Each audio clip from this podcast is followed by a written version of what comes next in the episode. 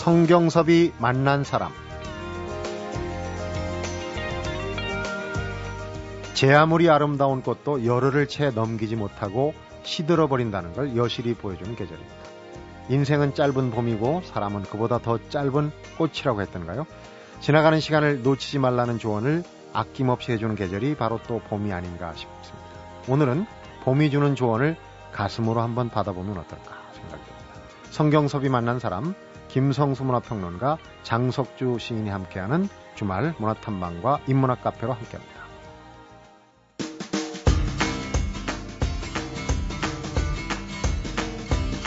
문화평론가 김성수 씨, 어서 오십시오. 안녕하세요, 김성수입니다. 영화인들의 로망이라고 그러죠. 깐 영화제가 예. 16일 개막했는데 상수라는 이름의 두 감독하고 예. 또한 분은 요즘에 드라마에서 활약이 아주 많죠. 대단하죠. 예. 두 번째 레드 카펫을 밟는다고 아주 기대가 대단하시더라고요. 인터뷰 보니까. 그렇습니다.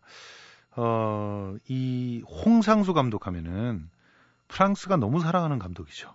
사실은 이 홍상수 감독은 어, 프랑스 사람들의 사랑이 얼마나 대단하냐면 어, 프랑스인들이 나서서 홍상수 감독 주간 정해놓고 네. 자기네들이 어, 이 영화를 갖다가 그 상영을 할 만큼 어, 어떻게 보면은 한국의 프랑스인 이렇게 얘기될 만한 그런 감독입니다. 그리고 홍 감독이 풀어가는 사랑의 어떤 이야기 방정식이 예. 프랑스 사람들이 아주 좋아할 스타일인 것 같아요. 그렇습니다. 사실은 약간 유럽 스타일의 아주 시니컬하면서도 네. 그러면서도 리얼리티가 넘치는 그런 사랑 얘기를 펼치잖아요. 그러면서 그 지식인들의 뒤인 이면 을 갖다가 끄집어서 날날 날 날 것으로 이렇게 폭로해내는 네. 그런 맛이 홍상수 감독의 작품에는 있는데 그래서 그런지 깐느 영화제에 아주 단골로 초청이 됩니다. 이번에도 또 어, 세계에서 22편이 초청된 경쟁 부문 시상식에 다른 나라에서라고 하는 작품으로 네. 어, 초청이 또 됐습니다. 어, 지난 16일 날 음, 문라이즈 킹덤이라고 하는 개막작을 상영하는 걸로 화려한 막을 올렸는데 어, 지금 이 홍상수 감독의 작품은 프랑스 사람들은 굉장히 기대를 하고 어, 20일 날 이제 처음 오픈한다고 하는데요. 네. 어, 그때를 손꼽아 기다리고 있다고 하고요. 네. 그리고 임상수 감독, 임상수 감독도 이제 국제 영화제가 사랑하는 감독이에요. 네. 깐보다는 오히려 베를린이라든가 베니스라든가 이런 데에서 이제 주목을 했던 감독인데 이번에 그 2010년에 한여로 처음 칸의 초청을 받았었거든요. 네. 그리고 이제 돈의 맛으로 두 번째 칸의 초청을 받았습니다. 네. 이 돈의 맛은 어, 홍상수 감독의 어떤 그 아주 발빠르고 좀 시니컬한 그런 시선이 그 홍상수 감독이라면 임상수 감독은 인간의 근원적인 욕망을 어, 정말 잔인하리만큼 끝까지 가서 어, 펼쳐놓는 그런 네. 모습이 있죠. 그래서 약간은 그로테스크하고 또 그러면서도 아 참 저 사람 좀 잔인하고 지겹다. 저렇게까지 사람들의 얘기를 갖다 그려낼 필요가 있을까? 네. 그런 생각이 들기도 하지만 어쨌든 음, 그 홍상수 감독의 작품보다도 훨씬 더 심사위원들에게는 이해하기 쉽고 더 다가서기 쉬운 명료한 메시지를 갖고 있거든요. 네. 그런 측면에서는 수상 여부가 또 점쳐지지 않나 이런 생각들을 하는데요. 네. 어, 아무튼 국내 영화인들이 굉장히 기대를 하면서 지금 어, 기다리고 있는 좋은 소식을 기다리고 있는 그런 네. 상황입니다. 네. 앞에서도 어, 윤여정 씨 예. 탤런트 겸 영화 배우 이분 연기는 정말 그 드라마에서 생활 연기를 보면은 생활보다 또 생활 같아요. 그렇습니다. 그런 게 칸 영화제에서는 지금 그 윤여정 씨가 출연한 연기상을 노리는 작품이 그러니까 돈의, 돈의 맛이죠. 예, 예. 수상 가능성이 굉장히 높다고 점쳐지고 있던데요. 그렇습니다. 지금 그 한여로 2010년에 깐 레드카펫을 밟았는데 그때 굉장히 사람들이 아, 저 배우가 누구야? 아, 그래? 윤여정이란 배우였어? 예전에 그, 어, 그, 오래전에 그, 어, 주목을 받았던 그 배우가 이렇게 늙어서 또 왔단 말이야? 이런 그 구설수, 네. 어쩌면 좋은 구설수죠. 이슈가 되었던 그런, 어, 상황인데, 어, 지금 돈의 맛은요, 확실하게 자기 존재감을 보여줍니다. 지금 백금옥 역을 맡았는데, 그야말로 돈을 통해서 모든 것을 해결하는 아주 철저하게 자본주의적인 그런 인간으로 네. 어, 분했고 특히 이 그 젊은 어, 그 배우와의 러브씬이 있잖아요. 네. 근데 이 러브씬이 아주 또 어, 임상수 감독의 그 영화답게 아주 또 충격적으로 그려주고 있는 그런 장면이라서 눈도장을 찍기에는 아주 좋은 네. 그 여러 가지 정황들을 갖고 있습니다. 돈의 맛이 그래서 영화제 폐막 하루 전날 어, 26일 현지에서 공식 상영을 갔는데 26일 날 갖는다는 것도 굉장히 또 의미 있는 왜냐면은 되도록이면 후반에 이렇게 가지면 가질수록 앞에 게 잊혀지거든요. 네. 앞에 게 좀 잊혀지고 뒤에 있는 사람들이 그 충격을 가지고 투표를 하고 이렇게 할 수가 있기 때문에 이미 기자회견은 25일 진행될 예정이라서 배우나 제작진들은 이 일정에 맞춰 출국할 예정이라고 하는데 네. 아무튼 기대가 됩니다.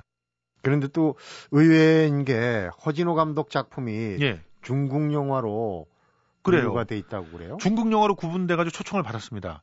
위험한 관계라는 제목의 작품인데 이게 여러분들이 잘 아시겠지만 그 18세기 프랑스 작가 쇼데를로 드 라클로의 소설을 가지고 어 외국에서는 굉장히 많이 영화화됐어요. 네. 이게 어, 그런데 우리나라에서는 스캔들 조선 남녀 상렬지사라고 해가지고 바람둥이 그 후작 부인 네. 우리나라에서는 바람둥이 이제 양반가의 부인이었죠. 이 조선 남녀 상열지사가 그거였습니다. 예, 그거였죠. 예, 위험한 관계였습니다. 그리고 조 사촌이면서 또이 약간의 긴장 관계가 있는 연인 관계인 동생인 네.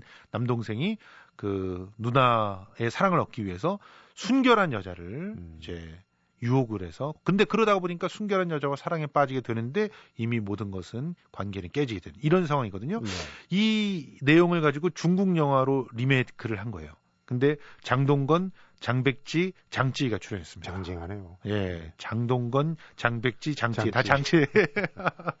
예, 어, 장동건 씨는 이번에 뭐 깐느는 안 간다고 해요. 그런데 어쨌든 배용준 씨가 출연했던 스캔들 조선 남녀 상렬지사와 장동건 씨가 출연하는 또 중국판 위험한 관계. 음. 과연 비교해 보면 또 어떤 재미가 있을까 하는 생각이 들기도 하고요. 네. 어, 신수원 감독의 단편 서클라인도 비평가 주간의 중단편 경쟁 부문에 올라가 있다고 하고요. 한국 영화뿐만 아니라 세계 각국에서 온 경쟁작들도 쟁쟁한데요. 레오 까라 감독이 13년 만에 장편 영화를 선보였어요. 홀리 네. 모터스. 당연히 주목받을 수밖에 없고요. 압바스 키아로스타미 감독의 사랑에 빠진 누군가처럼 역시 당연히 주목받을 수밖에 없는 네. 그런 작품이고요. 데이비드 크로넨버그도 Cosmopolis로 또 칸을 찾았습니다. 뭐 온갖 스타들도 많이 레드카펫을 밟았는데요. 뭐 On the Road의 크리스턴 스튜어트, 또 로버트 패틴슨, 또 브래드 피트가 다 레드카펫에 입장을 했고요. 네. 어 아무튼 어 권상우 씨도 이번에 칸에 날아간다고 하는데 성룡하고 같이 어, 과연 또 권상우 씨는 또 어떤 주목을 받을지 또 기대가 됩니다. 네. 네, 여기서 노래 한 곡 듣고 한뜸 쉬었다 가겠습니다. 들으실 노래는 앤 머레이입니다. You Needed Me.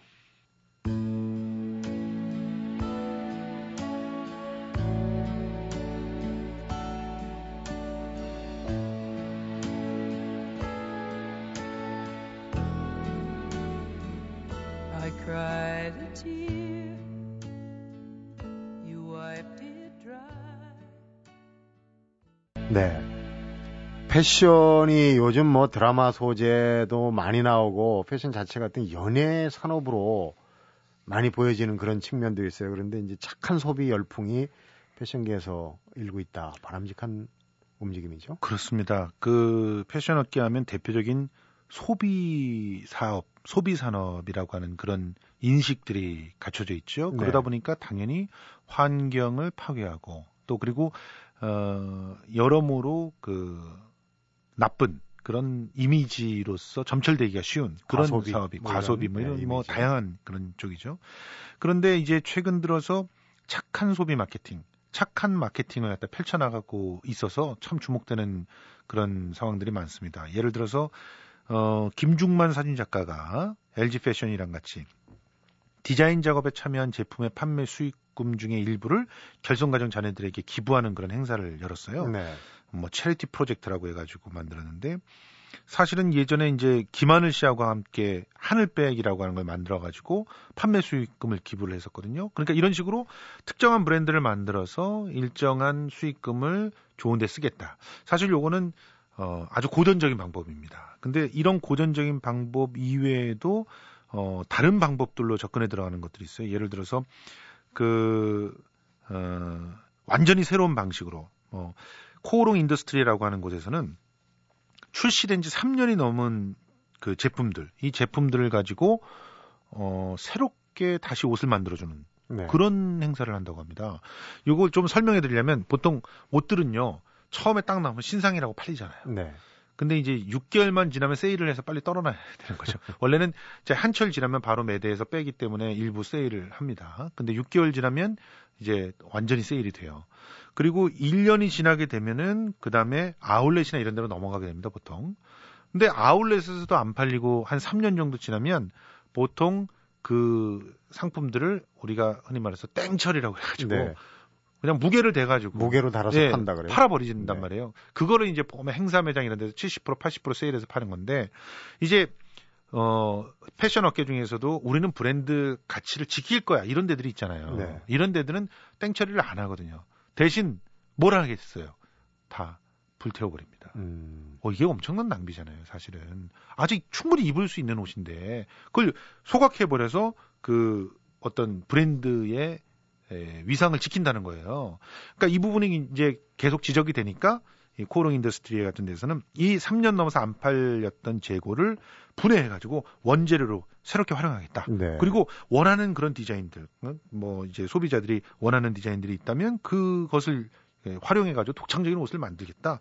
어, 자연을 위한 가치 소비를 하겠다. 이렇게 선언을 한 겁니다. 착한 소비를 넘어서 이제 환경 보호까지 그렇죠. 하겠다. 어, 네. 또 그 외에도 미국 그 청바지 브랜드 리바이스 같은 경우는요.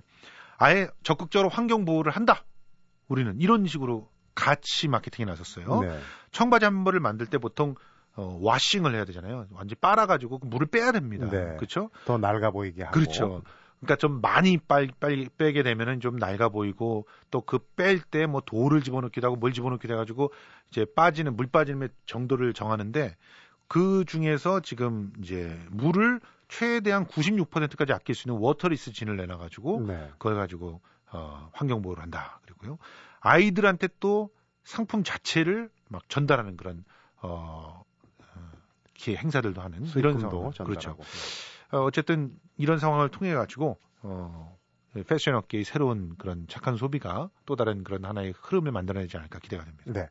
지난주에 예술의 전당에 너무 돈벌이에만 치중한다 방송했는데 들으신 건가요? 이 예술의 전당 신임 사장님께서 대관료도 내리고 좀 네. 뭔가 네. 개선하겠다 이 얘기를 하셨네요. 예, 모철민 전 문화부 1차관이었죠. 예. 2010년도에 문화부 차관을 대략 한 1년간 했었는데 이번에 새로 신임 예술의 전당 사장으로 들어서면서 첫 번째 에, 일성이 어, 모든 공연장과 전시장 대관료를 5% 내리겠다. 그리고 공공성에 앞으로 운영 방향을 맞추겠다. 5%를 내리면 대관료가 2008년 금융위기 이전 수준으로 돌아간다 이렇게 얘기를 하는데 네. 5%도 사실은 크게 내린 건 아닙니다. 왜냐하면 아, 5% 5%의 대관료를 내리는 게 중요한 게 아니거든요. 어, 아시는 분은 다 아시지만 최근 예술의 전당은 포스터 붙일 때도 돈 내야 되고 뭐 부대 설비 비용을 자꾸 만들어 가지고 돈을 더 많이 받았거든요. 네. 대관료 자체는 많이 안 올라갔던 거죠. 이런 부분들을 과연 어떻게 깎아줄지 기대가 되는데 네. 아무튼 몇 가지 의미 있는 그런 얘기들을 했어요. 이 대관료 5%는 제가 보기에는 조금 어, 상징성이 강한 것 같고 네. 어, 수익 사업 전담 부서를 신설하고 조직 개편을 하면서 수익은 수익대로 가고 공공성 공공성대로 추구하겠다. 어, 이런 얘기를 했어요. 네. 요거는 어, 효율적인 하나의 방침이 될 수가 있습니다. 그리고 네. 어, 좌석을 표준 좌석 등급제를 실시해가지고 어떤 공연은 잘 팔리니까 VVIP석을 왕창 만들고 어떤 공연은 안 팔리니까 그냥 좋게 이런 거 없애겠다 이런 얘기고요. 티켓 가격 중에서 특히 청소년들이라면 누구나 가입해서 누릴 수 있는 할인 혜택 영역을 만들어서 네. 청소년들과 저소득층을 위한 그런 티켓들 많이 만들겠다. 음. 이런 것들도 눈여겨 봐야 되겠죠. 네. 그리고 뭐 그 CJ 그룹이 지원해가지고 CJ 극장이 돼버린 토울 극장. 요거를 상업 공연 대관 비율을 제한하겠다. 요것도 상당히 눈여겨볼 만한 그런 상황입니다. 네. 한 번쯤 기대를 해봐야 되겠습니다. 끝으로 짤막하게 국내 톱 기타리스트들이 12명이나 한 무대에서는 그런 뭐, 그 아주 귀한 그런 무대가 지금 그렇습니다. 지금 6월 10일 오후 4시 광장동 악스코리아 무대에 서는데요. 최희철, 김광석, 손무연 등 국내 정상급 기타리스트 12명입니다. 예, 이 사람들을 뭐라고 얘기하시냐면 12 G 기타의 G 음. 그래서 12 G신 이렇게 원래는 12지신 간지를 그렇죠. 또 표현했고 예, 근데 이렇게 진짜 불러도 될 만한 이 기타의 신들이 과연 어떤 완성도 높은 무대를 펼칠지 그야말로 반주로 느껴졌던 그런 기타가 전면에 들어와가지고 어, 무대에 오를 예정이라는데 어떤 어, 평가를 받을지 기대가 됩니다. 네. 기타 연주 좋아하는 분들은 12명의 명기타리스트 연주를 한 자리에서 그렇죠. 들을 수 있다는 건 참 좋은 기회인 것 같습니다. 네. 오늘 문화계 소식 재밌게 잘 들었습니다. 고맙습니다. 성경섭이 만난 사람 주말인 오늘은 김성수 문화평론가하고 장석주 시인이 함께하는 문화탐방과 인문학 카페로 함께하고 있는데요. 어, 노래 한 곡 듣고 다음 코너로 넘어가도록 하겠습니다. Fool's Garden입니다. Lemon Tree.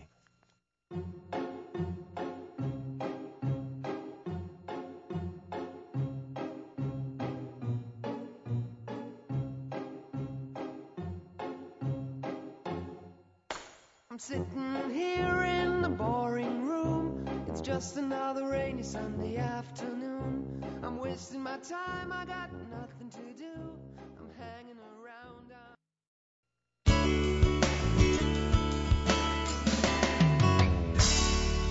성경섭이 만난 사람.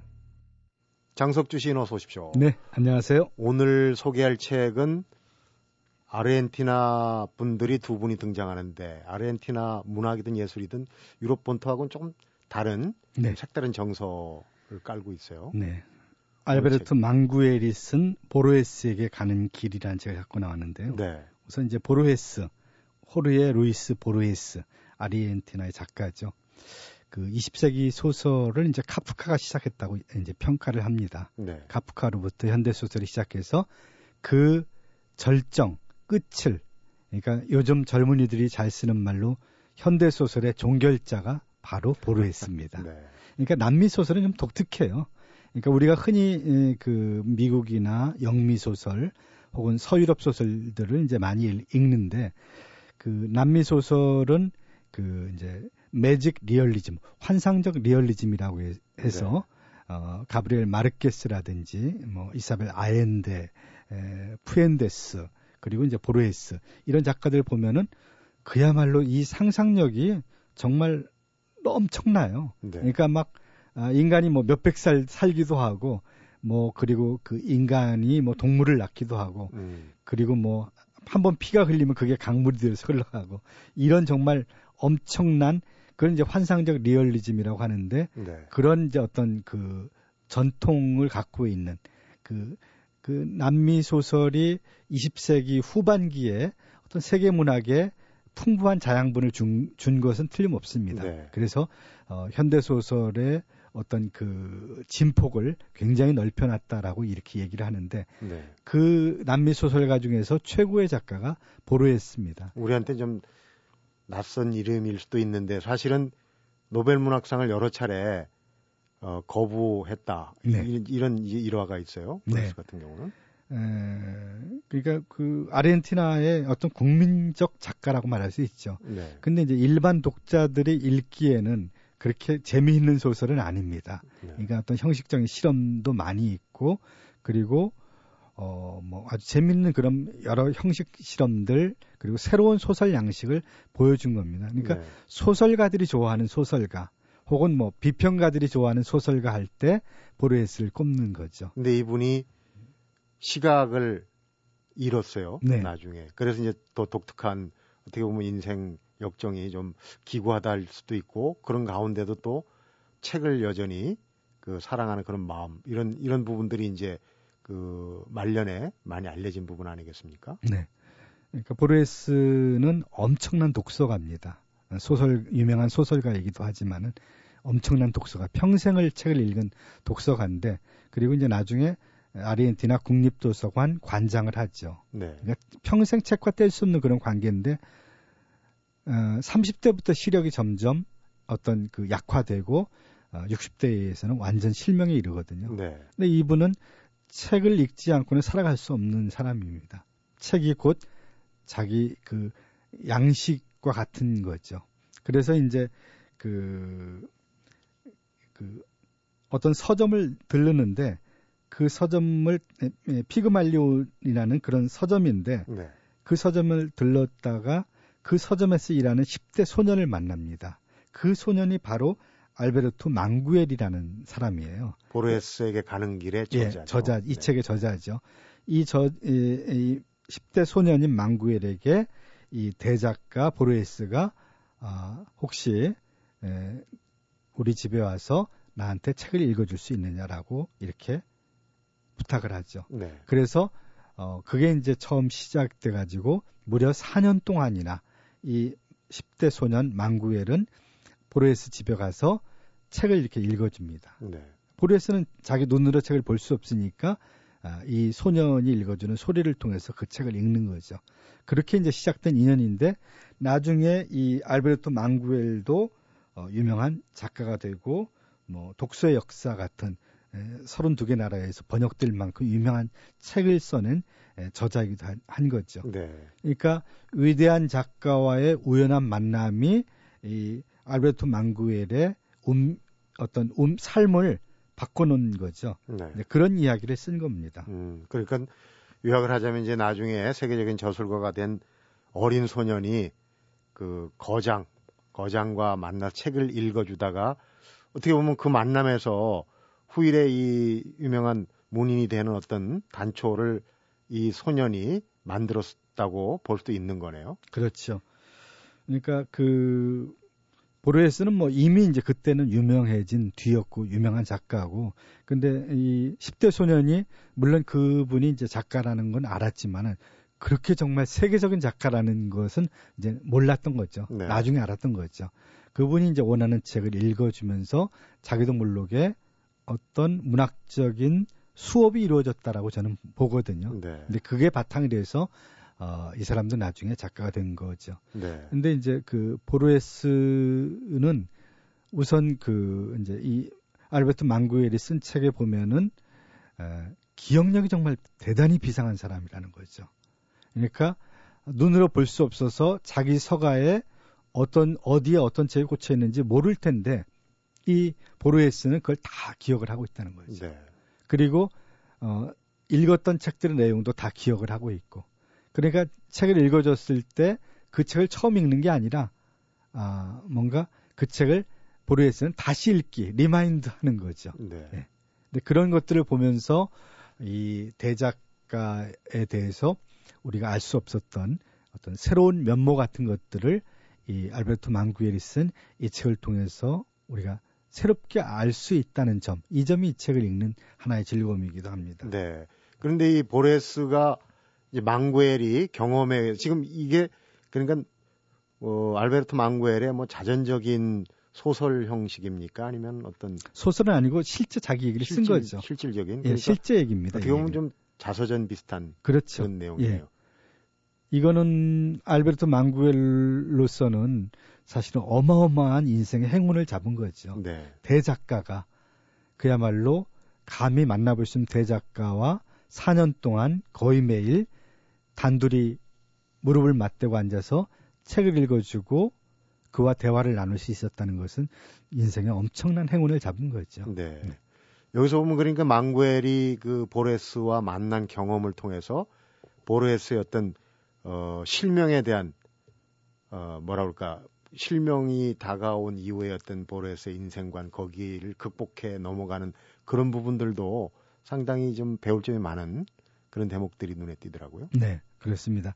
이제 제일 감탄하는 것이 이제 보르헤스의 엄청난 기억력에 대해서 감탄하는데 어, 수십 년 전에 외운 구절을 뭐 그대로 다시 읊는다든지 네. 예, 그 아르헨티나 하면 또 탱구가 유명하지 않습니까? 그렇죠. 네. 탱구의 노랫말 그리고 이미 죽은 시인들의 시, 그 다음에 뭐 영어, 독일어, 스페인어, 심지어는 포르투갈어, 이탈리아로 쓴 그런 장시들을 보레스가 줄줄 외우는 거예요. 그리고 뭐 북유럽의 전설, 그야말로 이제 이런 것들을 최고의 선생님에게서 이 알베르토 망구엘은 소년 시절에 배운 거죠. 네. 어. 시, 자기는 책을 읽어주고 또 자기가 알 수 없는 이런 새로운 지식의 세계를 에, 이 보르헤스를 통해서 어, 접한 거죠. 음. 그러니까 보르헤스는 에, 우주 자체를 어떤 무한한 도서관으로 상상을 했던 분이에요. 예. 근데 왜 그렇게 에, 보레스는 책을 읽었을까요? 어, 뭐 누구나 이제 그런 의문을 가질 텐데 뭐 아, 우리가 책을 읽는 것은 행복의 가능성 때문이라는 거죠. 네. 어. 정확히 어떤 이유에서 책이 우리에게 행복의 가능성을 안겨준다고 믿는지는 모르겠지만 하지만 나는 그런 소박한 기적에 감사한다. 그러니까 책을 읽을 때 행복하다는 거죠. 네. 음. 그러니까 우리가 실용적인 어떤 정, 지식과 정보를 얻기 위한 것이 아니라 책 읽는 행위 자체가 우리에게 어떤 안도감을 주고 또 우리 마음에 질서를 부여하고 행복감을 느끼게 한다는 거죠. 네. 그러니까 정말 독서가들은 이런 사람들이 아닐까 싶어요. 책을 읽음으로써 뭔가 질서감과 행복감을 느끼는 사람들. 예. 그래서 책은 그 무한한 도서관이라고 상상할 수 있는 우주로 가는 하나의 통로, 지혜의 통로라는 얘기죠. 네. 네. 이 그때 이제 책을 읽어줬던 보레스에게 책을 읽어줬던 망구엘의 경우도 사실은 그때 뭐 10대 점원으로 일했지만은 책을 읽어주고 어떤 그 옆에서 배움을 얻는다고 해도 다 이렇게 나중에 대단한 저술가가 되는 건 아니지 않습니까? 네. 그책 내에서 이 망구엘의 어떤 저술가적 기질, 자기 수련 이런 부분은 어, 스스로 쓴 내용 중에는 어떤 게 좀 그런 부분은 그다지 많이 나오지는 않는데요. 64년부터 68년까지 이 책이 그렇게 그 두꺼운 책이 아닙니다. 네. 아주 얇은 책이거든요. 그러니까 그런 그 에, 물론 4년이라는 기간이 짧은 기간은 아닌데 그 기간이 이 소년에게는 어떤 불꽃과 같은 기간이 아니었을까. 네. 그, 그 자신의 의식에 에, 성장하는데 어떤 불꽃과 같은 혹은 기적을 일으킨 그런 시간이 아니었을까. 근데 그 당시에는 그것을 깊이 느끼지는 못했던 것 같아요. 네. 나중에 성장해서 보니까 자기가 어마어마한 그런 대작가로부터 그런 것들을 어떤 지혜와 영감을 받고 또 그것이 나중에 에, 자기에게서 그런 문학적 그런 재능과 역량이 폭발하는 점화하는 그런 계기를 찾는 거죠. 네. 에, 그런 것에 대해서 이제 감사를 하는데 여기에서 보면은 그 68년도에 이제 마지막으로 책을 읽어주고 에, 보르에스 헤어지고 17년 뒤에 다시 우연히 만나거든요. 1985년에 네. 그때는 이미 이제 그 보르에스는 더 노쇠하고 더 눈도 볼 수 없고 목소리도 힘이 없고 그런 1985년에 만난 그런 이야기 후일담 얘기도 이제 잠깐 쓰고 있는데 네. 음, 그런 걸 통해서 어, 어떤 인간의 삶의 본질이 무엇인가라는 것들도 우리에게 조금 얘기하고 있는 것 같아요. 네. 예, 보르에스라는 대작가의 모습을 가장 가까운 거리에서 지켜볼 수 있었던 사람으로서 어, 보르에스 얘기를 하면서 어, 늙고 죽는다는 것에 대한 이야기도 이제 뒷부분에 가서 조금 나옵니다. 네. 어, 이 문학에 대한 부분 말고도 이 어, 보레스가 실명한 이후에 어떤 그 실명에 대한 그 여러 가지 감회나 어떤 문학적 표현 이런 것도 어, 간간히 쓰여 있다고 그러던데 그런 내용들은 어떤 게 있습니까? 네, 그런 내용들도 물론 이제 어, 보르헤스 같은 경우는 눈으로 볼 수는 없었지만은 이미 굉장히 많은 책들을 읽었고 이제 제가 조금 전에 얘기했듯이 기억력이 대단한 사람이기 때문에 네. 그러니까 그 모든 것들을 다 이미 기억을 하고 있는 것 같아요. 어떤 책을 열었을 때 제 책의 페이지를 펴면은 그 볼 수 없었지만은 거기에 무슨 내용이 들어 있는 보르에스는 이미 알고 있죠. 네. 예전에 읽었기 때문에. 그리고 어, 또 서가의 어느 몇 번째 서가의 몇 번째 책이 무슨 책이라는 것도 알고 있고 그런 것들에 대해서 참 놀, 놀라는 그런 부분들이 이제 나오고 어, 인간의 어떤 그 지적 잠재력이 얼마나 놀라운 건지 네. 그런 것에 대한 어떤 그 감탄 이런 것들이 나옵니다. 우리 경우를 봐도 어 문학적으로 그 일가를 이룬 분이 이렇게 이제 어린 시절에 어느 대가를 만나서 어 뭔가를 보고 느끼고 배웠다. 바로 기억은 안 나지만 이런 부분에 네. 이런 부류의 어떤 그 책들을 종종 볼 수 있는데 이는 어, 그 두 인물에 대한 동시 탐구를 할 수 있고 그래가지고 이런 책은 참 읽으면은 재미도 나고 네. 어, 읽기가 좀 끝, 까지 가기가 수월치 않을까 하는 생각이 들어요. 재미있죠. 네. 그야말로 이제 어, 알베르토 망구엘도 나중에 이제 세계적으로 이름을 얻은 작가가 되지 않습니까? 네. 그런 지적인 대가들이 어떻게 이렇게 서로 상호적으로 그 지적인 영향력을 주고받으면서 어, 결국 이제 망구엘은 소년 시절에 대작가를 만났으니까 아, 일방적으로 좀 이렇게 수혜자의 입장인 거죠. 그렇겠죠. 지적인 것들을 수혜받는 입장에서 그러니까 그의 지적인 성장 혹은 작가적 성장에 보르헤스란 대작가가 어떻게 작용을 했는지를 이 책을 통해서 우리는 또 엿볼 수가 있는 거죠. 네. 그러니까 어떤 그 안에서 지적인 어떤 팽팽한 긴장감 같은 것들도 엿볼 수가 있고요. 음. 네. 이 책을 읽으면은 아마도 풍부한 간접 경험을 좀 할 수 있지 않을까 하는 생각이 드는 책인데요. 어, 알베르토 망구엘의 보르헤스에게 가는 길. 오늘 책 소개 잘 들었습니다. 네, 고맙습니다. 성경섭이 만난 사람 오늘은 김성수 문화평론가와 장석주 시인이 함께하는 문화탐방과 인문학 카페로 만나봤습니다. 16살에 당시 최고의 작가에게 책을 읽어주었지만 알베르트 망고엘은 그때 그게 얼마나 큰 특권이었는지 까맣게 몰랐었다고 합니다. 계절에 잠시 눈을 돌려보면 우리 혹시 지금 이 5월의 하늘과 실록을 너무도 아무렇지 않게 무심히 보고 있는 건 아닐까? 너무 대단한 특권을 전혀 느끼지 못하고 있는 건 아닐까 생각이 듭니다. 성경섭이 만난 사람 오늘은 여기서 인사드리겠습니다.